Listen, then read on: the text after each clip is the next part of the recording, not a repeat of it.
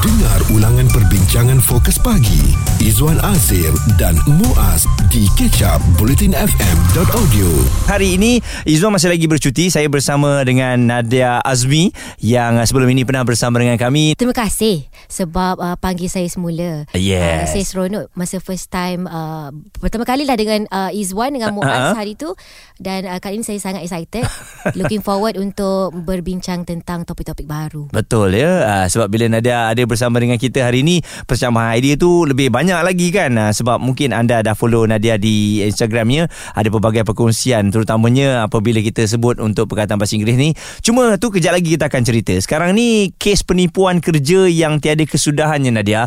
Sebab uh, sebelum ini kita pernah bawa kes ini. Bagaimana rakyat Malaysia yang telah pun ditipu di luar negara Dijanjikan dengan uh, gaji yang lumayan. Tetapi bila sampai di sana sebenarnya berbeza dari apa yang mereka diberitahu awal-awal semasa di Malaysia Betul, I- saya rasa ini menggambarkan realiti uh, waktu kini. Sekarang ni kita banyak bergantung kepada media sosial. Jadi uh, ada banyak pihak yang tidak bertanggungjawab mengambil peluang uh, menggunakan uh, platform media sosial untuk uh, membawa scam. Saya rasa penipuan kerja ini merupakan satu bentuk scam. Mm-hmm. Uh, kalau mungkin uh, Muaz pernah kena, saya selalu terkena. Kita terima tiba-tiba message dalam bentuk SMS ataupun WhatsApp yang menawarkan gaji lumayan, Betul. gaji harian mm-hmm. mungkin 500 hingga 1000 ringgit sehari untuk melaksanakan tugas yang sangat simple, yang sangat uh, kecil mm-hmm. tetapi gajinya sangat lumayan dan tinggi. So it's too good to be true.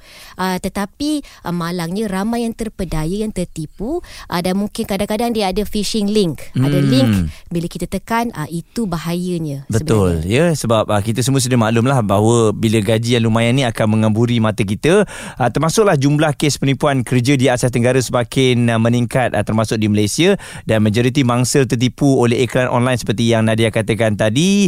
Dan namun hakikatnya mereka kemudian dipaksa bekerja untuk sedikit yang terlibat dalam perjudian online penipuan pelaburan dan juga percintaan ya. Maksudnya uh, bila di bekerja di syarikat skamer ni nak tak nak mereka dah sampai di Kemboja ataupun Myanmar contohnya dan mereka tak boleh lari tau. Sebab bila lari mereka akan dicari dan itulah mereka terpaksa melakukan kerja yang mereka tak mahu lakukan. Jadi sekarang ni Nadia kita nak tengok bagaimana agaknya kekangan ataupun cara untuk kita aa, buat rakyat Malaysia ni agar tidak tertipu ataupun tidak mudah terpedaya dengan janji-janji aa, kerja-kerja yang hebat di negara luar ni Betul, saya rasa penting untuk kita highlight punca kenapa ramai yang tertipu. Mungkin ramai di antara kita terfikir mm-hmm. takkanlah uh, bila kita dapat SMS yang menawarkan gaji lumayan ini kita terus percaya. Uh, terus uh, percaya bahawa ini satu bentuk uh, uh, reality mm-hmm. ataupun bukan satu penipuan Okey. uh, tetapi malangnya memang ramai yang tertipu mungkin kerana saya pada pendapat saya lah Mm-mm. gaya hidup yang dibawa oleh masyarakat pada Mm-mm. waktu ini Ya. uh, gaya hidup yang sangat tinggi gaya Ha-ha. hidup yang memerlukan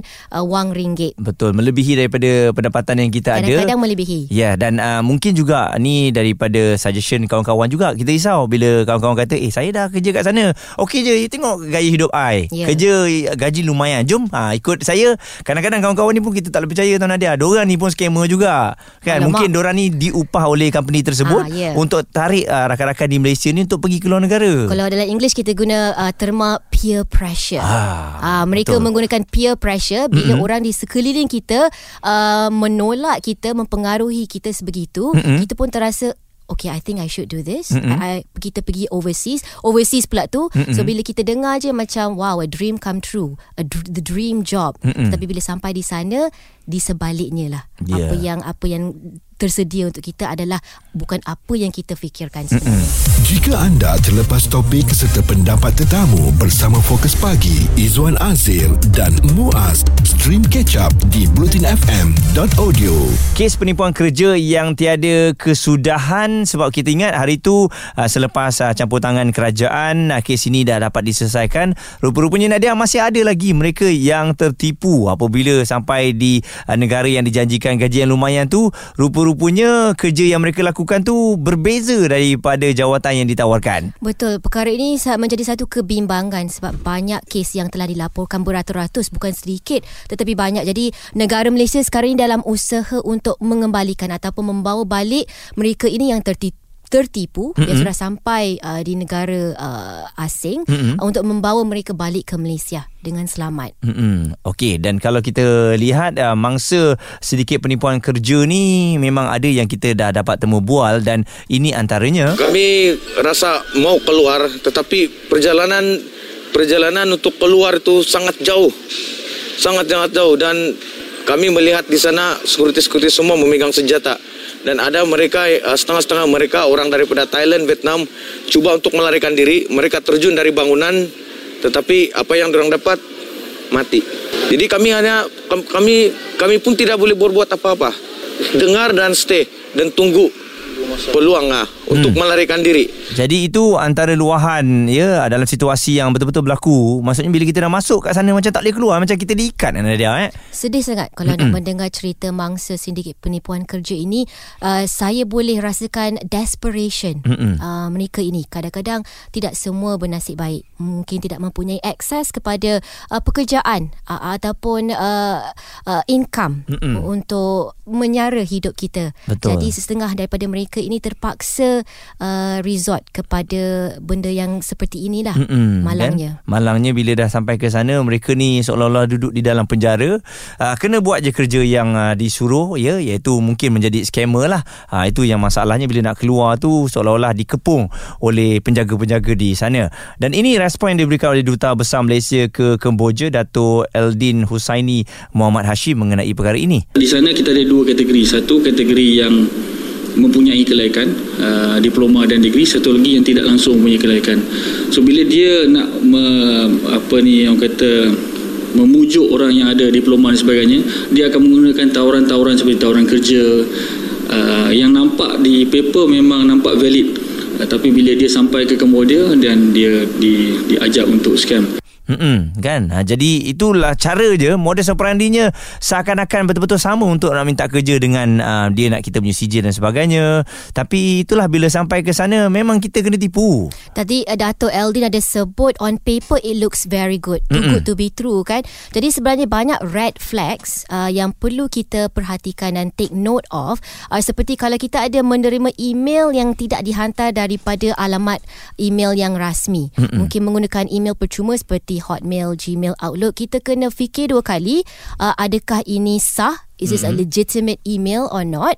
Uh, dan juga kalau uh, dalam email itu kontennya meminta kita untuk mendedahkan uh, maklumat peribadi, mm-hmm. maklumat sulit. Uh, itu tidak patut sebenarnya. Seperti kalau kita menerima phone call daripada uh, mana-mana pihak yang uh, claim mereka daripada pihak bank yang meminta uh, maklumat peribadi, kita stop dulu, hesitate sekejap, uh, fikir sebelum kita memberi apa-apa maklumat penting sebenarnya. Mm-mm. Okey dan ini juga kalau kita tengok ada kes di Johor yang akan membantu tujuh mangsa sindiket penipuan pekerjaan di Kemboja untuk mendapatkan pekerjaan baru yang bersesuaian di negeri tersebut. Jadi pengurusi jawatan kuasa belia dan sukan pembangunan usahawan koperasi dan sumber manusia negeri Johor Muhammad Hairi Mat Shah berkata ketika ini dianggarkan terdapat sehingga 16,000 kekosongan pekerjaan pelbagai sektor di Johor. Saya juga mengingatkan kepada semua para belia eh, khususnya belia-belia di Johor agar sentiasa uh, melihat pekerjaan-pekerjaan peluang-peluang pekerjaan di Johor dulu. Kerana kalau kita lihat peluang pekerjaan di Johor hampir 50 ribu peluang pekerjaan hanya diisikan 31 ribu. So banyak lagi peluang-peluang pekerjaan di Johor saya ingat peluang tu memang ada Nadia. Cuma dari segi gajinya lah kan? Ah, Mungkin gaji tu tidak mencapai standard yang mereka mahu kan? Sebab okay. itulah mereka memilih uh, luar negara ni Kalau dah dijanjikan RM10,000 contohnya Ataupun RM15,000 sebulan.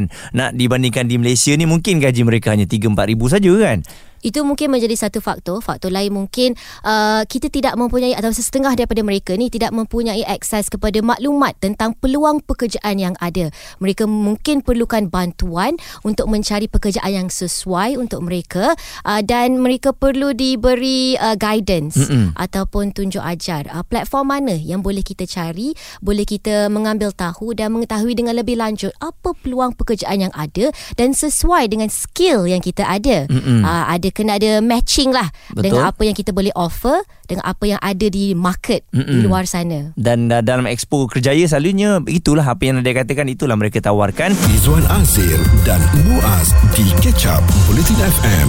Hari ini juga kita bercerita mengenai kerja ni, kerja yang kes penipuannya tak henti-henti. Malah kalau kita tengok ada laporan dua pertubuhan bukan kerajaan mendesak Kementerian Luar Negeri ya untuk menyalurkan bantuan segera kepada rakyat Malaysia yang menjadi mangsa sindiket penipuan pekerjaan di Myanmar, Laos dan juga Kemboja. Agak-agaknya kenapa tiga negara ni eh uh, Nadia dia macam menjadi satu hub untuk penipuan kerja ni kan macam satu negara yang yang di belakang daripada kita tetapi uh, menawarkan gaji yang tinggi. Scammer-scammer ni datang daripada negara-negara Betul. ini Mm-mm. yang ber, uh, ber bekerja dari bertapak lah Yes. dari negara asing di sini Mm-mm. uh, yang mungkin rakyat Malaysia ada perception bahawa uh, negara-negara inilah yang mempunyai peluang pekerjaan yang meluas yang Mm-mm. banyak. Jadi sebab itu mereka tertipu uh, bahawa peluang ini memang ada sebenarnya. Memang wujud tapi sebenarnya tidak. Betul eh dan satu lagi saya rasa sebab kalau dia pergi ke negara-negara maju uh, takut mereka ni senang ditangkap ya ataupun uh, kegiatan mereka tu sedang dihidu lah.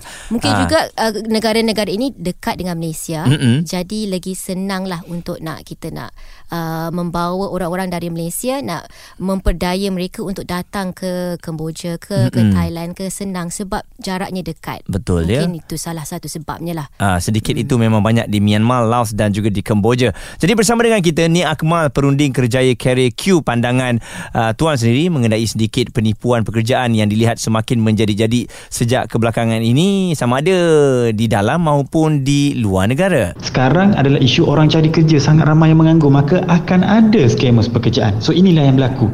Cuma tahun ini isu ini sangat menakutkan dan lebih parah, makin kerap berlaku. Walau bagaimanapun sebagai rakyat Malaysia kita kena sedar scammer ni dia fundamental dia satu iaitu too good to be true. Kalau requirement untuk bekerja tu biasa-biasa je. Eh simpelnya. Mm-mm. Tapi bayar, bayaran bayaran lumayan. Penempatan disediakan, allowance tinggi, kerja eh senangnya kerja ni. Tapi gaji masuk. Ah itu too good to be true. Apapun isu ini memang kritikal bagi mereka yang cari kerja, kena hati-hati, kena double check. Bagaimana pula kalau seseorang yang ingin mencari kerja itu uh, perlu memastikan bahawa mereka ni tidak mudah terpedaya dengan sindiket ini. Kalau macam best betul eh kerja simple gaji masuk okey. Itu red flag lah. Kena angkat benda merah kena double check betul-betul. Kalau ada ciri-ciri tu lari jauh-jauh. Okey baik. Pertama. Kedua scammer ini sebelum dia scam kita dia akan test dulu kita. Adakah kita mangsa sesuai? Apa contoh test dia buat? Dia buat panggilan dulu tengok kita ni menggelabah ke kita ni senang dengar ke ataupun dia bagi offer kerja ditawarkan dalam offer kerja tersebut ataupun dokumen ke email ke ada kesalahan tata bahasa yang banyak mm-hmm. ada typo yang banyak disengajakan ada ayat yang tunggal langgang ada info-info yang tak lengkap simple je tak terperinci pun Mm-mm. Dan uh, dari segi nasihat mungkin Ni Akmal ya kepada graduan khususnya yang masih menjadi uh, pekerjaan di sebalik jangkaan ekonomi tidak menentu pada tahun 2023. expectation perlu diurus ha, jangan expect anda grad dengan ada degree anda expect kerja yang pejabat selesa berprestij syarikat besar gaji lumayan Okey, kena urus expectation anda akan jumpa benda tu akan jumpa insyaAllah. Tapi peluang untuk benda tu tak banyak. Sebab banyaknya yang mungkin gaji cukup-cukup makan sahaja tinggal di bandar kerjanya banyak mungkin buat 2-3 skop kerja ha, itu sekarang. Skill baru sangat banyak pekerjaan baru muncul sangat banyak maka anda tidak boleh berhenti belajar. Apa anda belajar di IPT dalam silibus Nik Akmal perunding kerjaya Carry Cube itu yang diberitahu. Uh, seperti yang kita bagi tahu awal tadi Nadia. Uh, maksudnya kalau terlampau banyak sangat gaji kerja yang mudah ni kena berhati-hatilah ya Seperti tadi yang uh, Tuan Nik Amal sebut, kita tak boleh menjadi terlalu picky, terlalu memilih. Kalau kita ni merupakan graduan yang baru keluar dari universiti, tak boleh nak expect lah uh, bilik office kita yang sendiri, uh, apa ni syarikat nama syarikat yang ternama, yang ulung. Uh, kita kena mula juga dari bawah dan tidak terlalu milih memilih uh, asalkan tempat itu adalah tempat yang legitimate, yang established, yang sah uh, dan mempunyai reputasi yang agak baik Mm-mm. syarikat itu. Itu adalah tapak permulaan yang baik. Uh, terutamanya untuk graduan universiti yang baru sahaja uh, keluar dari universiti. Dan kita harapkan nanti uh, kerajaan yang bakal dipilih nanti juga eh mengambil uh, kes ini uh, dan uh, dipanjangkan lagi untuk kita sentiasa mewawarkan kepada semua agar jenayah rentas sempadan ini di peringkat ASEAN dapat um, dibincangkan bersama dan juga dapat ditangani sebab kita mungkin boleh memberikan maklumat uh, untuk berhati-hati tetapi saya yakin uh, benda ini akan berterusan kerana tawaran gaji yang terlampau lumayan itu menidakkan segala-galanya apa yang kita cakap pada hari ini.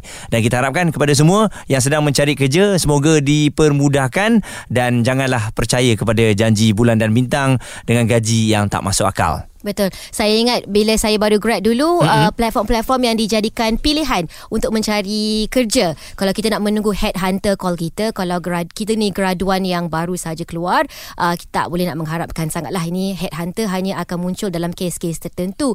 Tapi saya ingat dulu kalau nak mencari kerja, kita kita pergi ke platform yang sah. Betul. Uh, seperti ada LinkedIn, mm-hmm. Jobstreet. Sekarang ini kita ada platform My Future Jobs yang telah uh, disediakan oleh pihak kerajaan. Okey, jadi untuk anda selamat mencari kerja. Dengar ulangan perbincangan fokus pagi Izwan Azir dan Muaz di kecap bulletinfm.audio.